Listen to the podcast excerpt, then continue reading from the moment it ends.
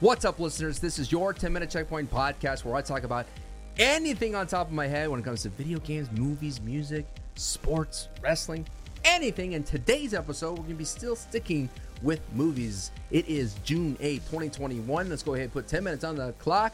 Here we go. All right.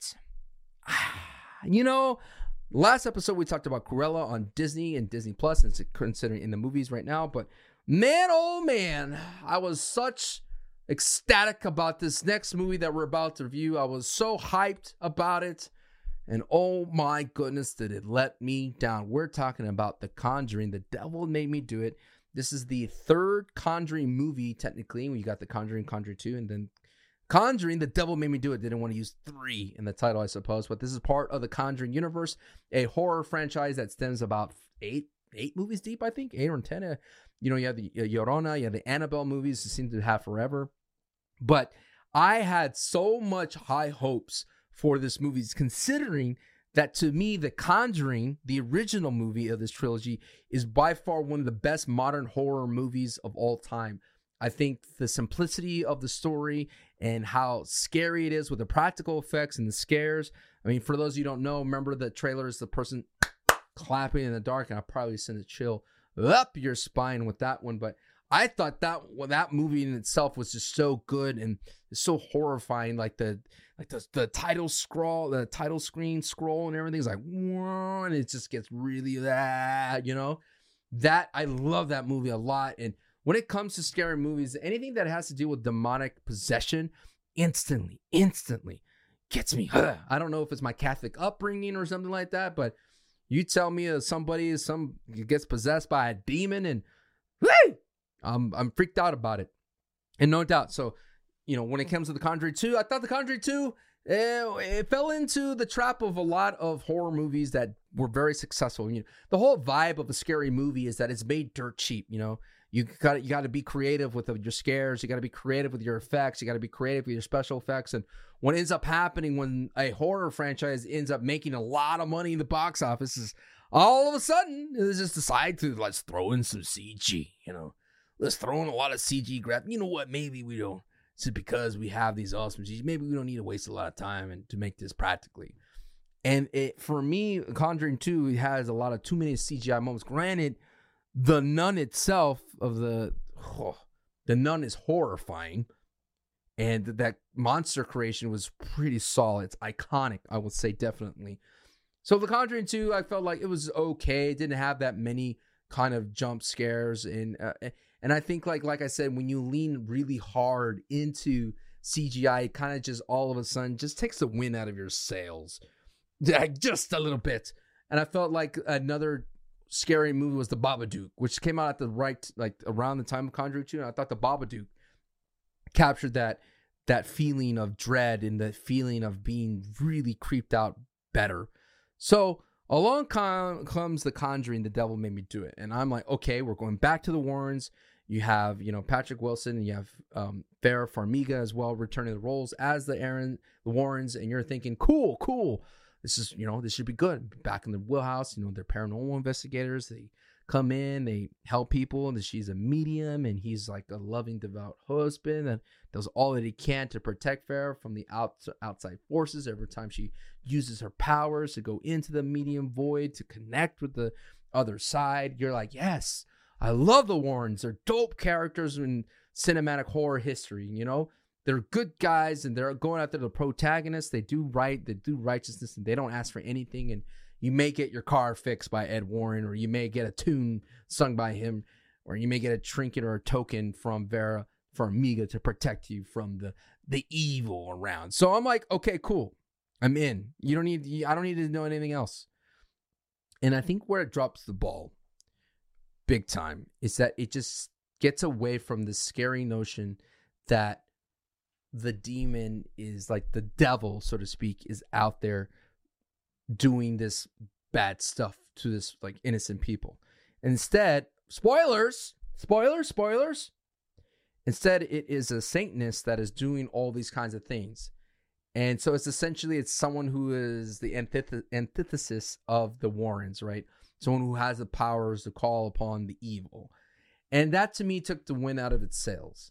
And like I mentioned, Fumble, because it goes from a horror movie to more of a thriller movie.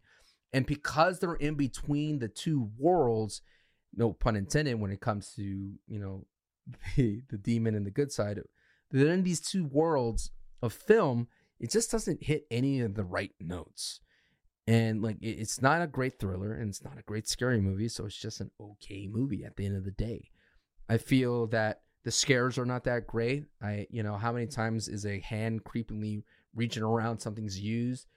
Um it, it kind of leans into creepy factor versus like horrifying, blood curdling, you know, raising the hairs on the back of your neck, turning yourself white scares that the Conjuring franchise is so well known for. And I, it just to me like I, I don't know. Like I yeah I get it. Okay like if I was gonna put the shoe on their other foot if I was gonna play the devil's advocate no pun intended there I would say like well how many times can you have a sh- movie series about a demon possessing someone and someone coming into exercise? I I get that. I get that. But dude that bread and butter is so good man we're talking about a bread and butter that has so good, it's moist, and you throw on that slab of butter. And I'm I haven't eaten dinner yet, so this is where my mind's at. You throw on that slab of butter and mm, mm, mm. serve it up. Give me some seconds of that, and I guess they just kind of deviate from that. And I think like if uh, the reason why I really do feel this well is simply because I just watched Annabelle Creation and it's the same thing, right? How many times can we have this situation of a demon who's possess who's like possessing or antagonizing a, you know, someone who's vulnerable, right? How many and they wow. Now that is a great movie. I highly recommend Annabelle Creation over the Conjuring The Devil Made Me Do It. There's just something about that movie that's creative. It doesn't lean on CGI a lot. It's it's it keeps coming at you with different type of scares I don't know if I talked about this on the podcast. I, I, correct me if I have, listeners, but it just shows you how much I love Annabelle creation. And when you go toe to toe, if you're stacking marbles and marbles to the Conjuring Devil May Do It, it's just it's just been it's just outclassed, thoroughly outclassed. And you know, I got to give it credit. I, there was a couple of things that I thought would work really well. Like you know what? Actually, let me take a step back. Let me take a step back real quick. You listeners, let, take a step back with me. You ever remember Freddy 2?